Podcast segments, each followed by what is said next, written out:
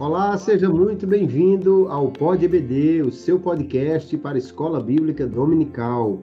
Eu sou Kleber Maia e é uma alegria chegar até você mais uma vez, o último episódio desse trimestre, lição de número 13, concluindo aqui mais um ciclo de episódios e de estudos, né? Nesse trimestre estudamos aí sobre os relacionamentos em família e tivemos de fato lições muito, muito preciosas.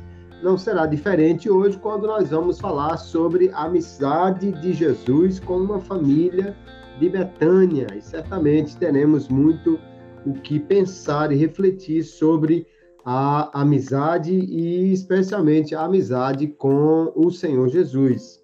Aqui comigo neste episódio o pastor Jeremias Couto, que retorna para fechar este, esse trimestre, sempre trazendo a sua contribuição muito valiosa. É uma alegria recebê-lo aqui. Pastor Jeremias, a paz do Senhor e as suas considerações iniciais para os ouvintes do Pod EBD. A paz do Senhor, pastor Kleber Maia e também aos queridos ouvintes do Pod EBD que a cada semana acompanham os nossos episódios com os nossos companheiros. Cumprimento também o pastor Gleibson, que é o grande estimulador deste projeto, juntamente com o pastor Kleber Maia. E para mim é um privilégio retornar, principalmente nesta última lição que encerra o trimestre.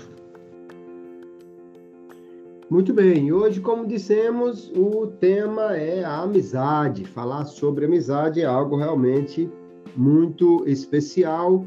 E aqui nós temos um texto bastante conhecido de Lucas capítulo 10 né, e também em João capítulo 11, uma família que era de fato amada pelo Senhor Jesus. Né? O texto é muito claro sobre esse amor que existia, essa amizade realmente chegada que tinha do Senhor Jesus com Marta, Maria e seu irmão Lázaro.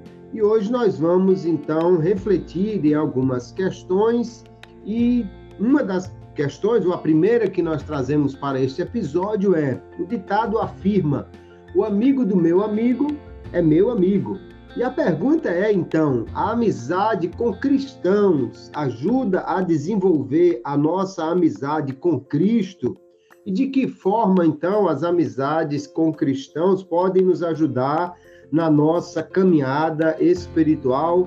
Começo com o senhor, pastor Jeremias. Ter amigo crente ajuda a ser mais crente? Como é que a gente pode pensar isso? É uma excelente questão para começar o nosso episódio de hoje, eu diria o seguinte: eu faria uma reformulação afirmando que a nossa amizade com Cristo permite que aprendamos também a ter amizade com os nossos irmãos. E esse pensamento me traz à mente aquele texto de 1 João capítulo 1, verso 7. Se andarmos na luz como ele na luz está, temos comunhão uns com os outros. É a primeira parte do verso, mas temos aí um, um, uma base. E qual é a base? Se andarmos na luz como ele na luz está. Ou seja, isso expressa a comunhão com Cristo e, consequentemente, se temos comunhão com Cristo, necessariamente teremos comunhão uns com os outros. Claro que a lição fala de amizade e eu diria que a amizade é esse sentimento de companheirismo, mas o termo comunhão ele é um sentimento mais uh, amplo. Ele, inclusive, é um termo que aparece no Novo Testamento, é uma tradução daquele vocábulo koinonia, que implica em ter comunhão espiritual, comunhão pessoal, reciprocidade, companheirismo, essa série de atitudes que são demonstradas no relacionamento entre Cristo e essa família de Betânia. Marta, Maria e Lázaro, três irmãos. O texto não acrescenta se eles tinham pais vivos, mas o texto se concentra apenas nesses três irmãos que viviam em Betânia, com os quais Jesus tinha uma profunda amizade e podemos presumir até pela leitura dos evangelhos que todas as vezes que Jesus ia a Jerusalém, muito provavelmente era na casa desses três irmãos que Jesus se hospedava. Então havia uma amizade muito forte entre eles. E a amizade entre eles se revela de tal forma no modo como eles se tratam. É um tratamento muito aberto, é um tratamento muito transparente, é uma linguagem muito direta. Por exemplo, quando há o episódio da morte de Lázaro e uma das irmãs reclama com Jesus: se tu estivesses aqui, o meu irmão não terias morrido, não teria morrido. É, é, é uma linguagem de alguém muito próximo, de alguém muito íntimo. Ah, às vezes nós somos ensinados, e não estou tirando aqui o mérito disso, né, a ter reverência ao Senhor Jesus, ou, e claro, temos de ter reverência, mas às vezes levamos a reverência a, a um, um quadro tal que, ao invés de sermos reverentes, estamos agindo com medo, é? com medo e não com intimidade, não com comunhão. Então, reverência não é sinônimo de medo. E Jesus demonstra que havia essa familiaridade, esse companheirismo, e é isso que nós, como cristãos, precisamos desenvolver uns com os outros. Mas, para mim, no meu entendimento, o ponto de partida é exatamente esse: é como está a nossa comunhão com Cristo, como está o nosso companheirismo com Cristo, como está a nossa maneira com que lidamos com Cristo. Tratamos-lo com reverência, claro, mas nós temos liberdade de chegar a Ele, expor os nossos problemas, as nossas dificuldades e até mesmo num tom, entre aspas, de reclamação, num tom eh, de amizade, de quem pode chegar e de maneira muito franca dizer o que pensa. Eu penso no relacionamento com Cristo hum, dessa forma, não naquela forma tão formal que a gente cria, que põe Cristo numa distância tão longa que para tratar com Cristo se torna uma coisa quase que protocolar.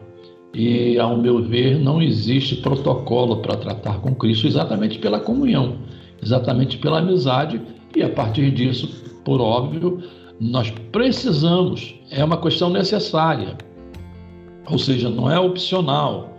Se temos comunhão com Cristo, necessariamente nós temos de ter comunhão ou desenvolver amizade, companheirismo, relacionamentos com os nossos queridos irmãos em Cristo Jesus. Muito bem. E as amizades que nós desenvolvemos, elas naturalmente irão trazer influência sobre as nossas vidas, né? já é comprovado que com quem você anda, você acaba absorvendo ali ideias, influências. É, Não há dúvida, você, sem dúvida. Né? Quando você tem, então, amizade com cristãos, você vai ter automaticamente alguém que vai lhe influenciar a ser um cristão melhor.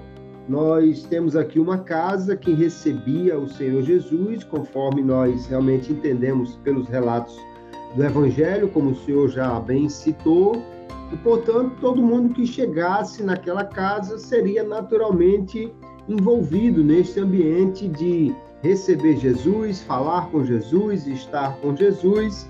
Nós precisamos entender o quanto é importante termos amizade com o Senhor Jesus, mas também pensar que quando temos amizade com cristãos, né, que são amigos também do Senhor Jesus, isso vai ajudar a desenvolver a nossa fé. O apóstolo Paulo, escrevendo a primeira epístola aos Coríntios, né, capítulo 15, verso 33, ele diz: Não se deixe enganar, as más companhias corrompem os bons costumes. Ele está lembrando exatamente das influências que sofremos das pessoas que estão ao nosso redor e como nós precisamos então ter o cuidado com isso. Quando você tem amigos crentes, automaticamente você também tende a desenvolver mais a amizade com o Senhor Jesus e por isso nós precisamos ter cuidado com as amizades que nós temos. Alguém já disse que você é a média dos seus amigos. Você ande com cinco amigos crentes e você vai ser o sexto. Ande com cinco amigos desviados e você vai ser o sexto também. Então, nós vemos aqui um, uma família onde a amizade com Jesus era preciosa. Duas irmãs, elas em essência nos mostram o que significa servir a Jesus ou esse relacionamento com Jesus em que implica. Uma está preocupada em estar com Jesus e aprender dele, e a outra está preocupada em servir a Jesus e agradar a ele.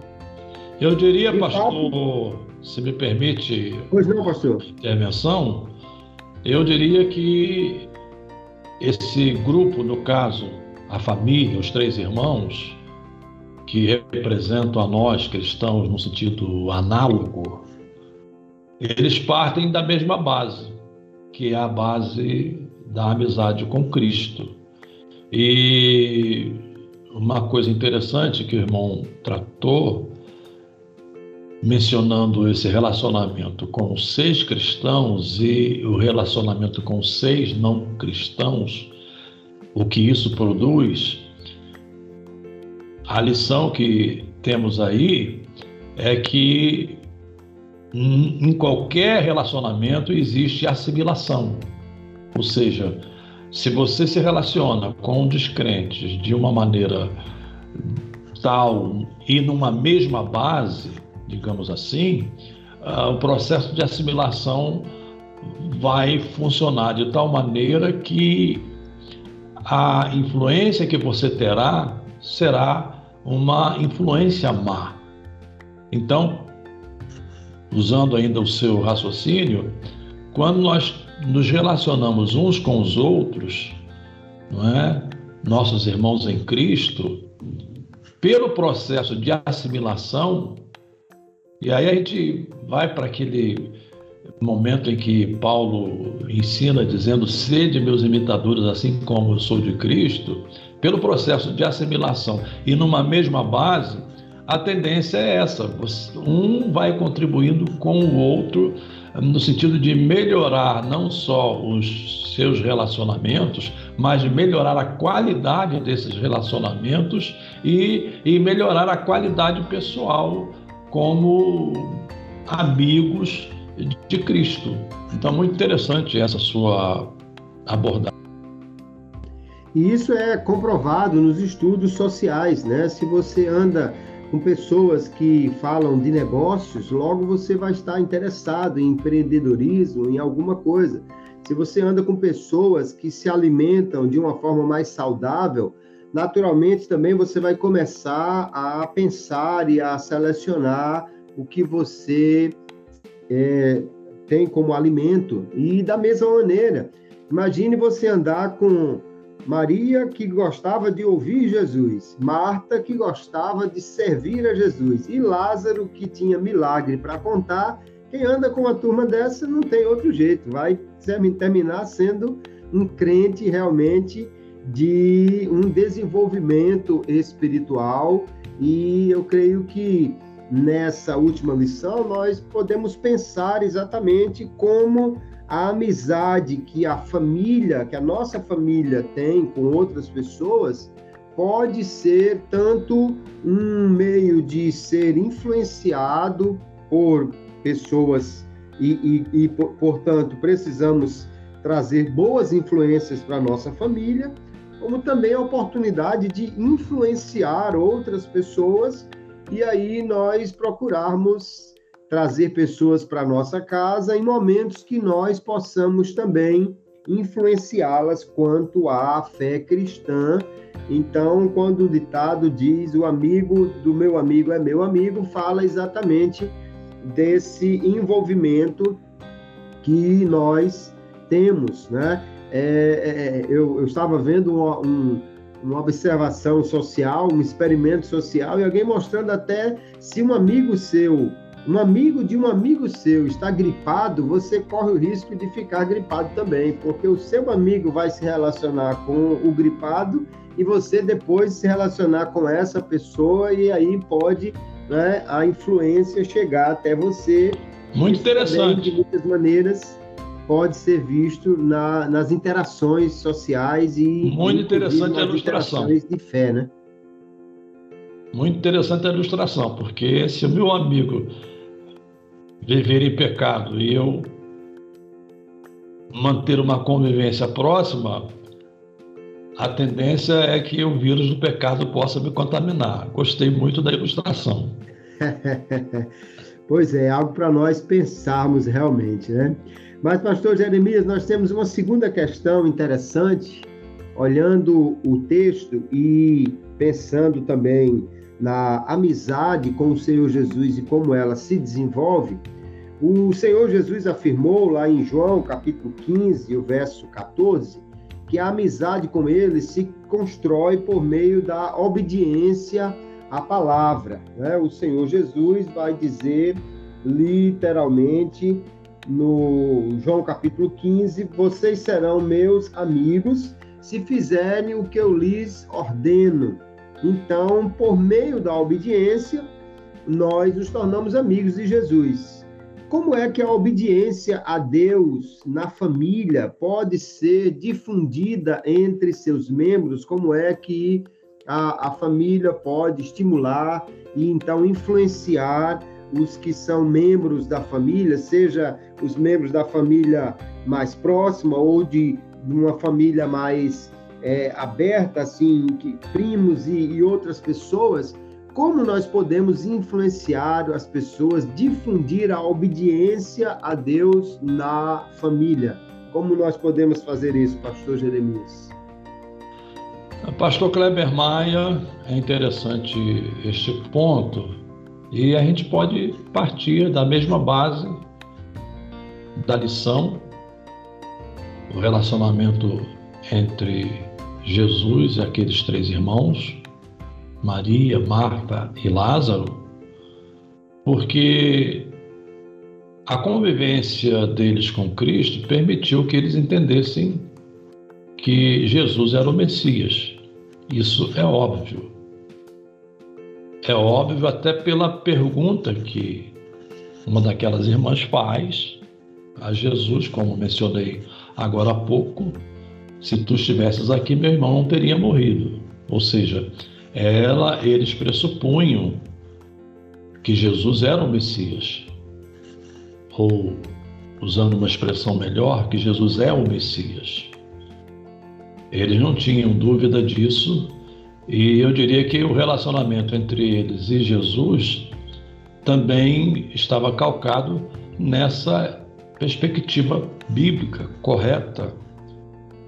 Diferentemente ah, dos fariseus da época, dos doutores da lei da época e de muitos outros judeus que nutriam uma expectativa messiânica de resgate de um reino físico, o reino de Israel, Marta, Maria e Lázaro compreenderam a missão redentora de Jesus, a missão redentiva de Jesus, de tal maneira que o relacionamento deles com Jesus, eu posso presumir, pela leitura do texto, que era um relacionamento de obediência, por entender quem é Jesus, por compreendermos quem é Jesus, por compreenderem, aliás, quem é Jesus.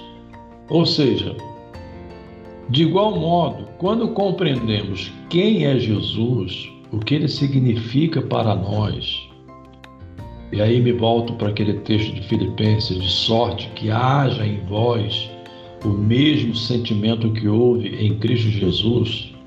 E quando Paulo alude a Cristo para dizer aos cristãos de Filipos que eles deveriam sentir da mesma forma como Cristo, alude para admoestá-los quanto às facções, aos desentendimentos, quanto aos sentimentos facciosos e coisas do gênero, mostrando Jesus como padrão, mostrando Jesus como modelo, mostrando Jesus como um referencial. Em outras palavras, relacionamento com Cristo se aprofunda de tal maneira a partir da obediência, e a partir da obediência, nós também vamos desenvolver um melhor relacionamento com os nossos irmãos, porque é mandamento bíblico. Claro que eu vou citar aqui uma passagem de um dos salmos do Antigo Testamento, por óbvio, não é mais muito conhecido, não é? Ó, oh, quão bom e quão suave é que os irmãos vivam em união. E como eu creio na palavra toda, uh, sei distinguir, por exemplo, a, a distinção que há é, na lei dada por Deus a Moisés e que e, existe continuidade no Antigo Testamento. Então, esse salmo expressa no Antigo Testamento verdades do Novo Testamento que é esse sentimento de união que o próprio Paulo ensinou aos filipenses, que o próprio Paulo se reportou quando condena as facções na igreja de Corinto, cada um tendo o seu grupo em particular. Em outras palavras, uma igreja cristã constituída de amigos, porque somos. É interessante que Jesus quando fala com os discípulos, naquele diálogo que tem com os discípulos, Jesus diz: Eu já não vou chamá-los de servos, vou chamá-los de amigos. Então, se somos amigos de Cristo, nós temos de ser amigos uns com os outros, porque é um mandamento. E é mediante a obediência, é mediante o fato é, de seguir o padrão. E aí me volto outra vez lá para Filipenses, não é? que diz que Jesus foi obediente até a morte e morte de cruz, quando Paulo alude para tratar das questões ah, entre os filipenses, ele termina praticamente, eh, vai para a conclusão, para a peroração, dizendo que Jesus foi obediente até a morte, morte de cruz. Então, se ele é o nosso exemplo, se ele é o nosso padrão, nós temos de também, mediante a obediência, desenvolver a comunhão com Cristo e, a partir dela, também tornar esse nosso relacionamento na igreja não um relacionamento de fim de semana, não um relacionamento é, dos cultos que se realizam ou dos eventos em que nos encontramos, nos abraçamos, mas um, um relacionamento intrínseco que pode ser expresso numa palavra que eu uso muito, é a palavra empatia. Empatia significa sentir o que o outro sente. Esse é o sentido. E às vezes falamos, ah, você tem de ter empatia com as pessoas. Ter empatia é sentir o que o outro está sentindo e temos biblicamente um, um verso que define empatia dizendo: alegrai-vos com os que se alegram ou vice-versa, chorai com os que choram e alegrai-vos com, com, os que se alegram.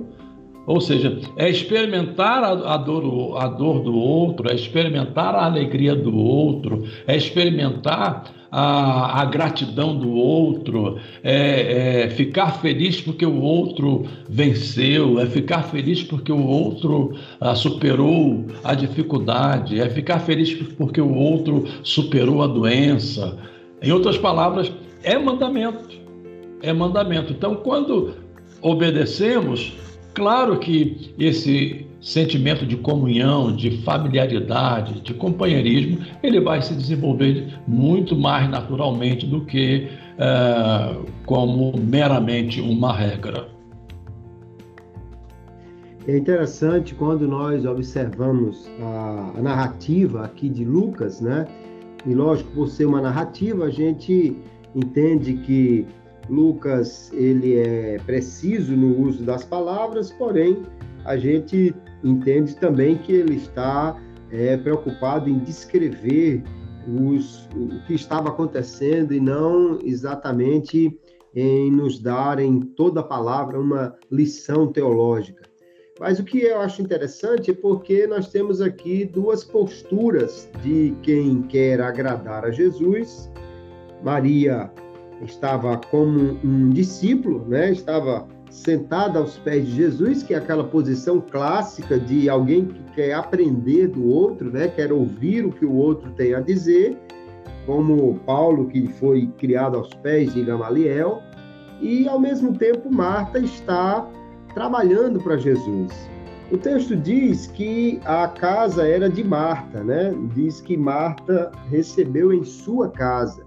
Então, dá-nos a entender que ela era a irmã mais velha e, portanto, pesou sobre os seus ombros a responsabilidade da hospitalidade, que era algo muito valorizado naquele ambiente, naquela cultura, e ela entendeu que precisava fazer comida para Jesus, possivelmente, né?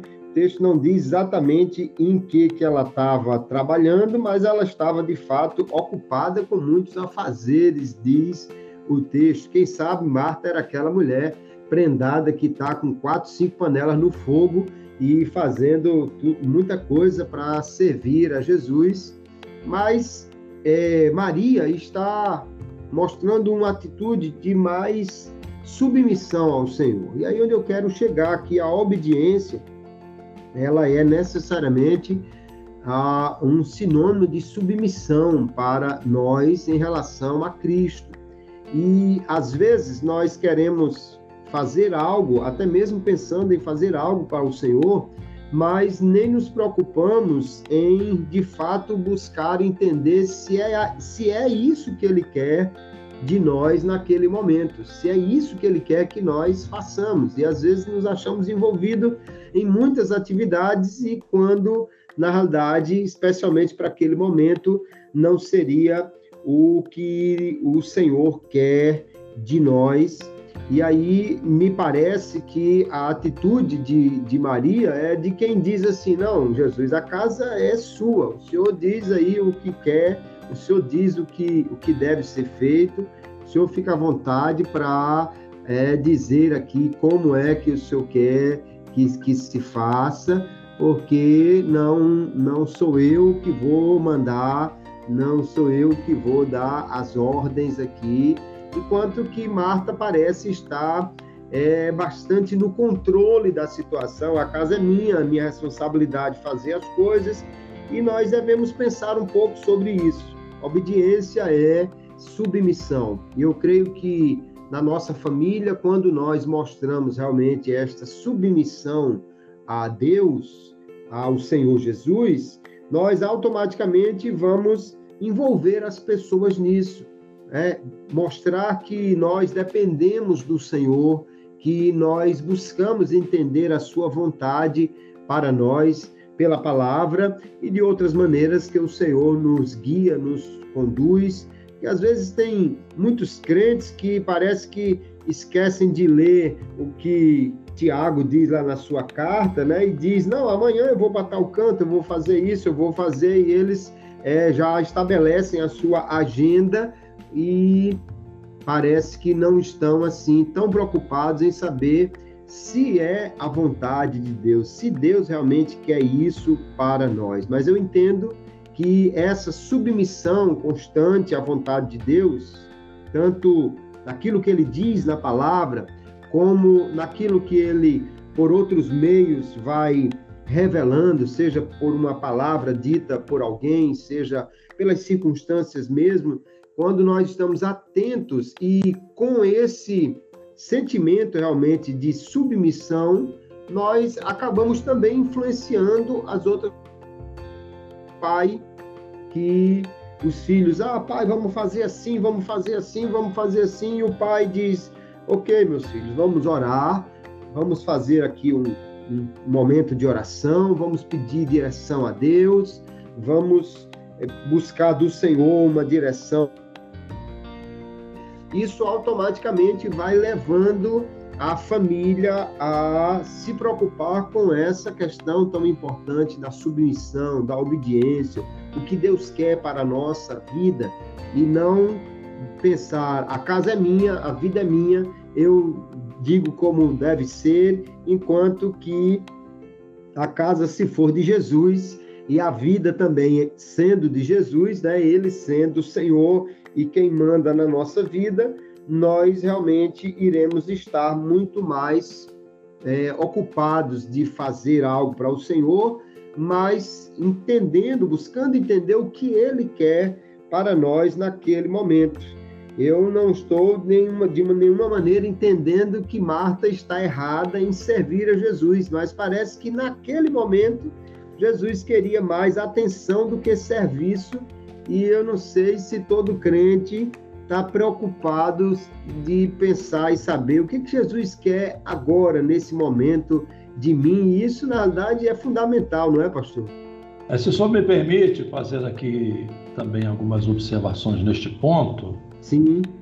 É que, partindo do pressuposto de que eles eram amigos de Jesus, Jesus tinha por costume, por hábito, hospedar-se na casa daquela família em Betânia. Betânia ficava próximo de Jerusalém, é, uma distância muito pequena, então era muito fácil em termos de logística para Jesus estar em Betânia e se locomover para Jerusalém. Mas o ponto é a amizade que eles desfrutavam. Então me parece que eles ficavam muito à vontade. E quando Jesus chega, a preocupação da nossa querida Marta foi exatamente prover o melhor para o seu amigo. Não é? E eu uso isso aí para estabelecer uma analogia com o ativismo. Às vezes nós pensamos que o ativismo é o que mais agrada a Deus, embora nós precisamos ser ativos na obra de Deus, mas geralmente existe um, um ativismo exacerbado, que é aquele que se preocupa muito em fazer as coisas e se esquece de estar com Cristo, que é o mais importante. Então eu creio que, que Marta tivesse essa preocupação muito natural, normal, é? amiga, estamos recebendo Cristo, estamos recebendo o Messias, então eu vou me preocupar aqui em, em dar o melhor para Jesus. Porque às vezes há muita crítica a Marta, né, como ela se tivesse, não foi o seu caso, mas há muita crítica como, como se ela estivesse agindo de forma errada. Não, ela estava na, com aquela preocupação normal de uma dona de casa. Mas, a, e aí reclama, inclusive, com Maria. Mas imagine, eu quero estar aos pés de Cristo, eu quero conversar, eu quero dialogar. E Jesus, inclusive, aí recrimina pela intimidade, né? ele diz: olha, Maria escolheu a melhor parte. Em outras palavras, eu, eu estou aqui, não vou ficar aqui muito tempo, né? era uma hospedagem, né? ele iria para Jerusalém, e voltaria, uh, ou seja, era um, um, momento muito especial, muito especial que permite Jesus dizer, olha, Maria, deixa um pouco esse negócio aí, depois a gente cuida da comida, depois a gente cuida do, do, do arroz com feijão, depois a gente cuida uh, eu, eu quero conversar, eu quero dialogar, eu quero, eu quero desfrutar é, é, esse momento como Maria escolheu de estar aqui comigo conversando. Enquanto ela está conversando, você está aí pensando em, em, no fogão, na lenha. Ah, vamos pensar nas comidas ah, judaicas, né? Ah, está pensando aí no cordeiro, está pensando em fazer tanta coisa. Vem para cá, vamos bater, vamos bater um papo, vamos conversar, né? E é, esse é um ponto interessante. Ou seja, a igreja às vezes se preocupa com tanto ativismo, é, é, é, é, congresso tal, é congresso, congresso Y, é reunião disso, é reunião daquilo, é, é reunião para planejar, é reunião para. Mas será que, é, que os, os cristãos, a igreja, parou para para ouvir a Cristo, para conversar com Cristo, para estar com Cristo. Não que essas coisas não possam ser realizadas, mas quando elas se exacerbam, elas tomam o lugar exatamente daquilo que é mais precioso para nós e, e, que é o ponto de partida que resulta no, no, num cristianismo, numa fé ativa, mas numa fé ativa em função do que Cristo é e não em função daquilo que eu quero fazer, do modo como eu desejo fazer. Né? Então é muito interessante esse aspecto é, daquele momento pessoal, íntimo. Jesus não queria perder aquele momento, não queria que, que Marta perdesse também aquele momento. Por isso ele menciona que ela escolheu a melhor parte. Ah, não que, a, que o preparar o feijão fosse desnecessário, mas daqui a pouco a gente prepara. Vamos primeiro aqui bater um papo, vamos primeiro aqui conversar. Eu acho que é, a gente precisa restaurar isso mais efetivamente, não é, como cristãos, ah, o nosso coloca, a nossa conversa, a nossa comunhão, o, usar um, um deixa-me usar aqui um termo muito comum, não é? o nosso bate-papo é? com Cristo. Não é? Como é que está isso em nossa vida pessoal? Apenas essas observações que eu faço, que eu considero muito interessantes nessa narrativa também. Perfeitamente. E aí nós já estamos, na verdade, entrando naquilo que é a nossa terceira questão do episódio de hoje, que diz exatamente: Marta estava tão envolvida no trabalho para Jesus que não tinha tempo para estar com Jesus. Há crentes tão envolvidos na obra de Deus que não tem tempo para ele. E a pergunta é: como o ativismo pode ser um obstáculo ao desenvolvimento do relacionamento com Jesus? e que nós vimos aqui, o senhor já começou a tratar exatamente como Marta ela está ocupada de algo que é interessante, porém é pensar exatamente o que é que naquele momento Jesus queria dela, né? Falando em termos humanos, o Senhor Jesus ele também tinha as suas necessidades. Vamos lembrar que no Getsemane ele reclamou porque os discípulos não estavam com ele, orando, deixaram né, sozinho orando. Então, como ser humano, Jesus tinha essa necessidade também de estar com as pessoas, de interagir com elas. A nossa lição destaca que Jesus foi também um ser social. E nesse momento, o que ele queria realmente era a comunhão, de conversar, de estar junto com Marta e com Maria. A questão não é se isso é certo ou errado, mas a questão é o que é que Jesus está valorizando realmente, querendo nesse momento, né? E aí nós começamos a pensar exatamente naquilo que o senhor já falou, em como o ativismo ele pode se tornar um problema, porque às vezes as pessoas querem substituir o evangelho pela religião. Eles deixam de trabalhar a questão realmente do relacionamento com Jesus, porque estão muito envolvidos apenas naquilo que são atividades religiosas, né?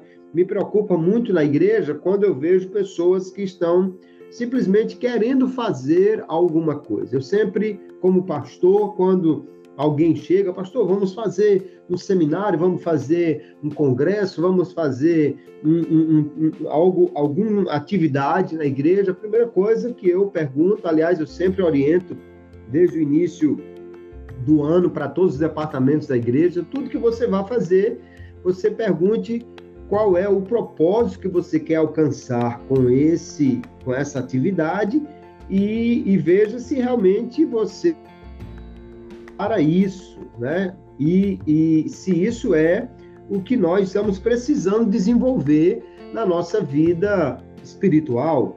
Porque às vezes me parece que alguém faz uma festa só pela festa e não está muito preocupado com o que de fato está construindo, qual é o propósito daquilo.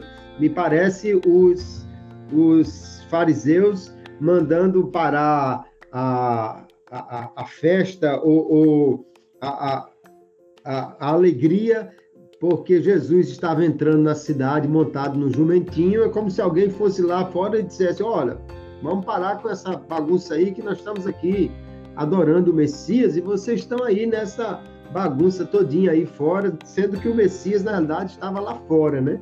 E as pessoas muitas vezes se envolvem nessa religião ou menos preocupadas em agradar ao Senhor. Nós vemos às vezes tantas atividades na igreja e que parece que de fato Jesus não é o mais importante. É, às vezes até a, a, aquela festa que parece que o conjunto aniversariante ou o pastor aniversariante está bem mais em evidência do que Jesus, que é o dono da igreja. E isso é algo que eu creio que esse episódio de Jesus na casa de Marta Maria e Maria nos leva de fato para pensar, né? Como que às vezes nós estamos distraídos, ocupados, estamos às vezes é, pensando em muitas coisas, estamos inquietos e todos os, os adjetivos que Jesus usa aqui para Marta, mas porque ele queria que naquele momento ela estivesse como Maria, com ele.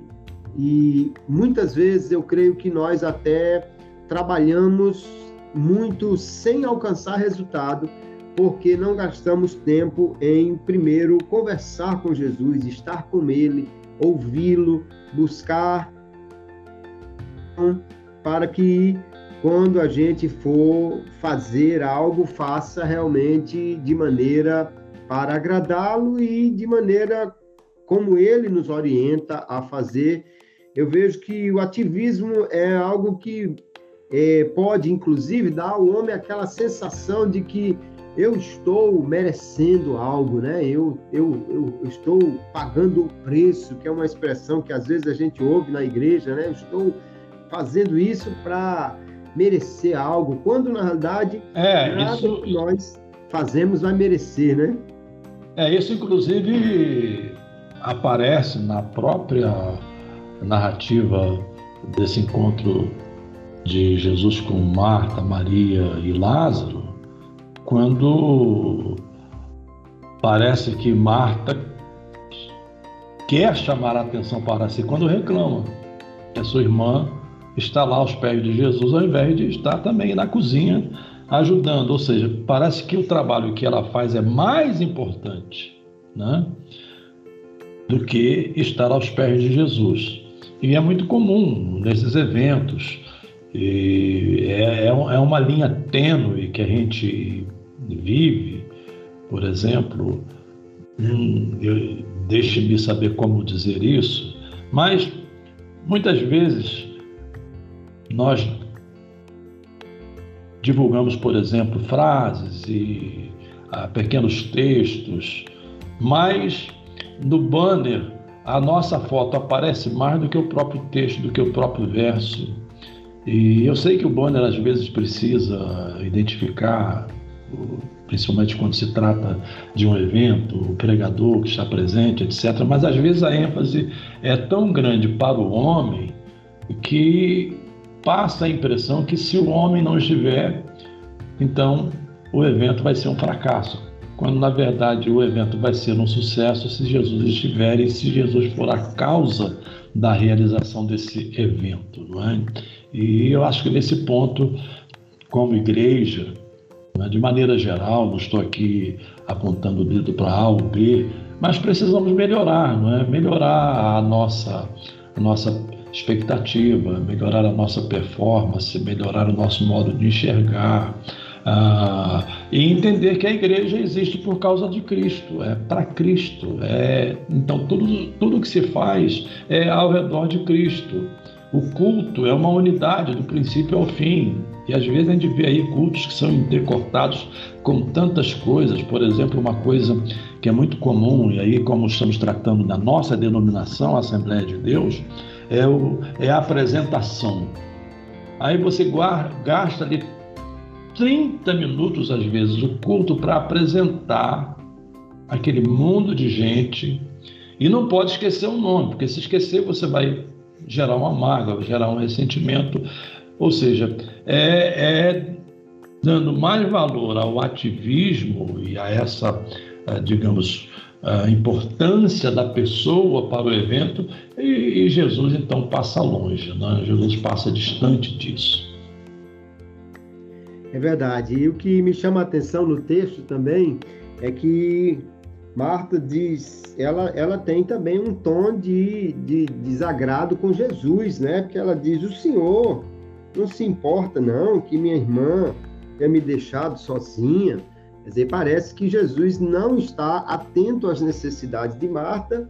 No entanto, Marta que não está atenta ao que Jesus realmente está querendo, e também parece que ela está pensando assim: ó, oh, o senhor não está valorizando muito o meu serviço também não. Quando nós é, agimos dessa maneira, né, pensando em que nós temos que aparecer e ser vistos, valorizados, então isso traz realmente sempre um problema sério para a igreja, porque ela deixa de ser cristocêntrica, ou o evento deixa de ser cristocêntrico. Eu acho que muitas vezes nós nos reunimos para alguma coisa que chamamos de culto, mas não seria a palavra mais apropriada, porque culto é sempre algo que nós estamos oferecendo a Deus como o centro. E nem sempre é isso que nós vemos realmente. E creio que a lição é um momento importante também para cada um parar e pensar e refletir no que está fazendo e como ele realmente quer agradar ao Senhor, ou se além de agradar ao Senhor, nós estamos tentando agradar a nós mesmos ou aos homens com aquilo que nós estamos fazendo, para não correr o risco de a gente estar tá aqui reclamando como Marta, enquanto que Jesus quer que a gente esteja como Maria aos pés dele.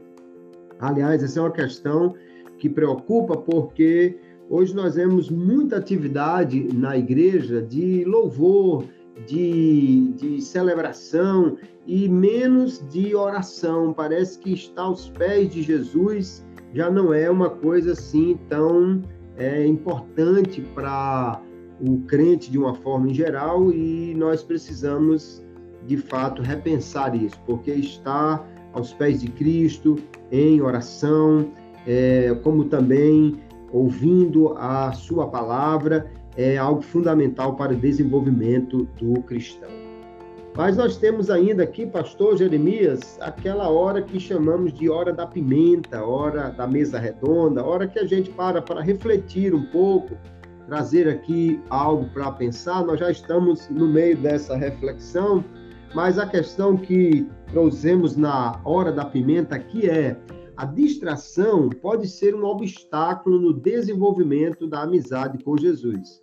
O tempo gasto nas redes sociais, por exemplo, pode ser excessivo e nos afastar do alvo espiritual de aprofundar o nosso relacionamento com Deus.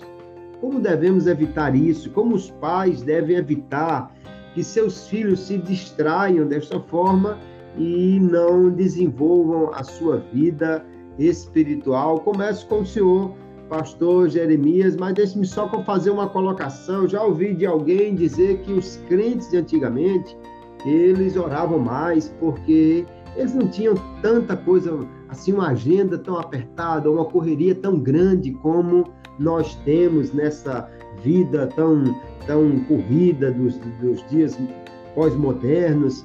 Mas, na realidade, nós precisamos pensar que muitos crentes antigamente, se ele queria em casa fogo, ele tinha que rachar lenha e acender um fogão a lenha. Isso eu estou falando de 100 anos atrás. Se ele queria água, tinha que ir lá no poço, jogar um balde, tirar a água. Enquanto hoje tudo isso é muito prático e rápido na nossa casa.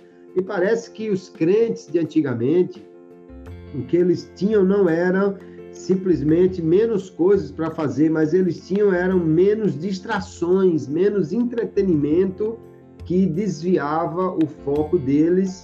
E aí nós precisamos ver nessa nesse momento que temos tanto entretenimento, a maior indústria talvez do mundo, né? Como podemos regular isso para que nós e nossos filhos não estejam tão distraídos que não desenvolvam a sua vida espiritual? É um ponto bastante interessante, hora da pimenta, bastante relevante, porque distrações sempre existiram, sendo que em tempos idos elas eram de menor porte, elas eram mais localizadas. Por exemplo, no domingo as pessoas tinham o costume de ir para as praças, gastarem tempo com as famílias nas praças. Também se tinha o costume, que ainda se tem, não num volume tão grande, mas de se ir para os campos de futebol, principalmente nos domingos, para jogar com os amigos e coisas do gênero. Hoje, muito disso mudou porque o entretenimento vem até dentro da nossa casa. Nós temos o entretenimento à nossa disposição a qualquer hora, sem precisarmos nos deslocar para qualquer outro lugar, embora também haja entretenimentos externos. E um dos aspectos dessa distração é exatamente o mundo das redes virtuais. Eu vou focar mais diretamente neste ponto, porque nós mesmos que usamos as redes a trabalho, tanto o irmão quanto eu, por exemplo, estamos aqui fazendo a gravação deste, deste episódio e usando esse recurso que nós não dispunhamos. Eu diria que nem há 10 anos, 15 anos, nós dispunhamos de um recurso desse para fazer um, uma gravação dessas e já praticamente pronta. Quando se termina aqui, o Gleibson vai cuidar de fazer aí algumas edições, mas já praticamente pronta para ser liberada. Mas, ao lado disso, o mundo das redes virtuais é um mundo, eu vou usar aqui o superlativo, é um mundo amplíssimo. É um mundo de possibilidades elevadas a não sei que potência. Você tem de tudo que você imaginar em termos de entretenimento, em termos de fuxico, eh, e as pessoas gostam muito de querer saber da vida alheia. E esses dias alguém que não usa as redes virtuais uh, com o propósito que nós usamos, uh, ou seja, não, não depende das redes para trabalhar diretamente, elas trabalham de outra forma. Mas esses dias essa pessoa fez um, um, um cálculo, porque cada, cada plataforma dessas eh, lhe dá esses dados, são os dados estatísticos, e ela percebeu que tinha gastado naquele dia quatro horas com coisas fúteis. Fúteis no sentido de ler como é que vai a vida de fulano, ou de assistir esses memes que são gravados aí pelo, não vou nem dar o nome da plataforma, são gravados aí por essas diversas plataformas, e ela despendeu do dia, assim, do nada, quatro horas, quatro horas despendidas do nada em coisas fúteis que não lhe trouxeram nenhuma vantagem, nenhum benefício, nenhum crescimento. Então, o grande desafio hoje, em termos de distração para o lar, para a família, usando já o episódio de Marta, Maria e Lázaro, é? é que é o ponto de partida, para que ah, as pessoas se distraiam e não entendam a importância de, de, de ter a Cristo como soberano, como aquele que orienta, que guia, e, e amar a Cristo sobre todas as coisas. Então, o grande, o grande desafio que eu entendo no mundo de hoje, há muitos outros, na universidade, etc., mas é, é o mundo das redes virtuais. Você entra num ônibus, você entra num trem, você entra em qualquer lugar. As pessoas estão, estão entretidas no smartphone, que hoje é tudo e eventualmente pode ser também um telefone. Mas você encontra tudo quanto você quer no smartphone, mesmo que sejam smartphones simples, mas você encontra de tudo. Então, essa é a grande distração. E aí eu diria que o papel dos pais se multiplica. Não é no sentido de, de oprimir, não é no sentido de impor uma, uma obediência eh, mediante uma atitude carrasca, mas no sentido de ensinar. E também de ensinar pelo exemplo.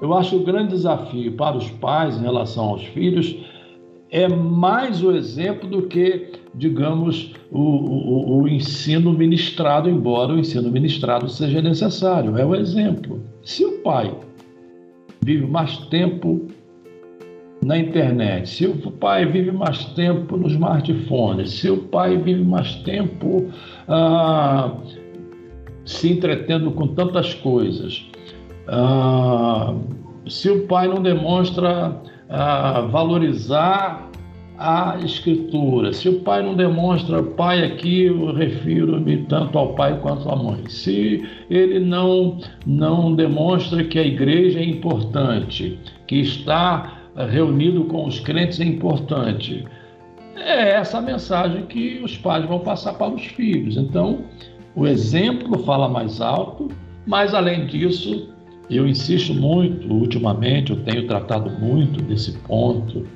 das minhas ministrações, em Deuteronômio capítulo 6. Quando o povo está para conquistar a terra, Moisés repete as leis, por isso Deuteronômio significa a segunda lei, e no capítulo 6 ele reforça a exclusividade de Deus como único Senhor, né? ouve, é um Shema, não é? Ouve, Israel, não é só ouvir, é ouvir no sentido de absorver, de assimilar. Ouve, ó Israel, o Senhor Deus é o nosso único Senhor. E depois ele tece ali uma série de, de considerações mostrando.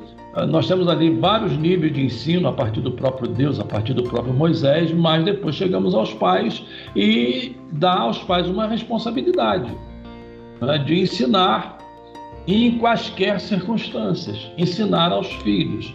E aí entra uma falha nossa. Nós transferimos muitas vezes esse ensino para a igreja, transferimos até para o Estado, quando a responsabilidade primeira é nossa, como pai, de ensinar os filhos desde cedo. Então, quando nós ensinamos, eu creio que isso já é um é meio caminho andado.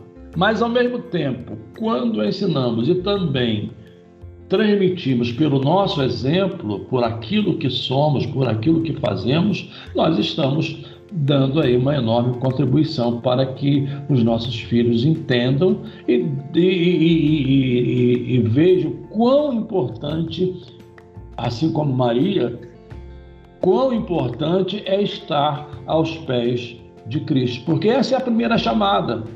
Quando Jesus chama os discípulos para que eles fossem pescadores de homens, depois vocês podem ler lá na passagem, Jesus os chama porque Jesus queria estar com eles.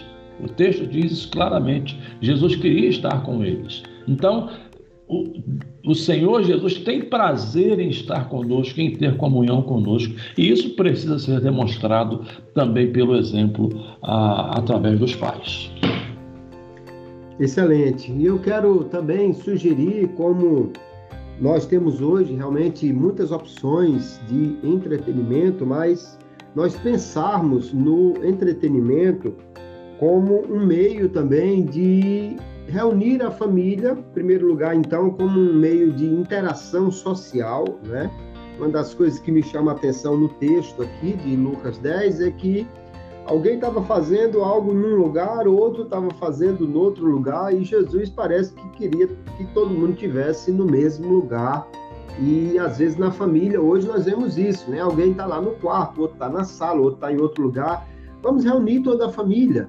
Vamos ter um momento ali, vamos assistir juntos um filme, pode ser um filme cristão, pode não ser um filme cristão, mas um filme que traga lições para a gente pensar, um filme que nos leve a rir juntos e depois, quem sabe, parar um pouco para tomar um café e refletir, conversar sobre as coisas que o filme levou a, a entender e, e com isso, então, trazer ali um momento em que a família está junto, aprendendo, né? E esse momento também pode ser um momento de desenvolvimento espiritual, pode ser um filme que nos faça pensar sobre o chamado, um filme que nos faça pensar sobre oração, como o filme Quarto de Guerra, um filme que faça nos pensar sobre a responsabilidade com missões, de repente estamos assistindo sobre a história de um missionário. Então, nós podemos aliar a questão de um entretenimento com o desenvolvimento em família. O que não podemos é permitir, e aí os pais realmente têm que, que ter disciplina para si, para ser exemplo, e para os filhos não permitir que gastemos o tempo, cada um fazendo qualquer coisa, e, e quando, na realidade, muitas vezes é um tempo desperdiçado, porque não há objetivo, não há crescimento, não há nada ali. Possamos aprender aqui com o texto de hoje a valorizar a amizade com Jesus e a valorizar também a amizade uns com os outros, o tempo de estarmos juntos para fazer algo que nos faça crescer. Eu creio que, pensando assim, a família pode ser edificada através dessas coisas. É, eu me lembro, pastor Kleber, que uma vez eu reuni os adolescentes da igreja e fomos assistir um filme na igreja. Eu não me lembro exatamente o filme. E eu dei a cada um deles uma folha com uma série de perguntas uh, para que eles fizessem uma avaliação do filme, né? no, sentido, no sentido até de aplicar o, o ensino do filme a cada um deles. E ao final, então, eu mesmo fiz um resumo e uma aplicação. Ou seja, é, é, é, é usar a ferramenta, como o senhor bem, bem mencionou, a nosso favor e os pais podem fazer isso muito bem. É verdade. Pode ter em casa aí essa sessão tela crente, né, para a gente tentar aprender com alguma tela também. Mas, Pastor Jeremias, chegamos ao final deste episódio, último desse segundo trimestre de 2023. Eu quero agradecer ao Senhor pela valiosa contribuição, tirar aqui o seu tempo para trazer essas orientações, dicas e comentários preciosos para os nossos ouvintes do Pod BD. E quero agora abrir espaço para suas considerações finais antes que possamos encerrar o nosso episódio. Eu que agradeço mais uma vez de poder fazer parte desse time de pessoas capazes, competentes e, e pessoas comprometidas com o reino, que fazem parte da equipe do Pod ABD. Já eu não sou mais recente, mas sou recente no grupo, né? Creio que há uns dois anos estamos juntos. Para mim tem sido uma honra, um prazer e hoje terminar o trimestre e já vem um outro trimestre aí bastante pesado, não é? Que não é só pesado, mas com temas muito necessários para os dias de hoje. Muito obrigado, pastor Kleber Maia, muito obrigado, pastor Gleibson, muito obrigado, caros companheiros, colegas do grupo, e muito obrigado a vocês que nos ouvem, que nos dão esse privilégio de tirar um pouco do seu tempo a cada semana para ouvir o nosso podcast. Que Deus nos abençoe abundantemente. Muito bem, nós agradecemos a sua participação, pastor Jeremias, e também a cada ouvinte do Pod EBD, por estar sempre conosco cada semana. Também agradecemos se você puder fazer aquela divulgação, né? compartilhar esse episódio nos seus grupos de igreja, de, de família, para que todos possam também beneficiar-se daquilo que nós estamos tratando aqui. Encerramos mais um trimestre, de fato, um trimestre muito rico, onde muito podemos aprender e pensar para trazer lições para a nossa família. E na próxima semana já iniciamos um novo trimestre. Que Deus abençoe a todos Um abraço ao pastor Gleibson, nosso timoneiro, que está ainda em seu período sabático, mas que breve estará de volta com a graça de Deus. Eu me despeço de todos aqui com a paz do Senhor.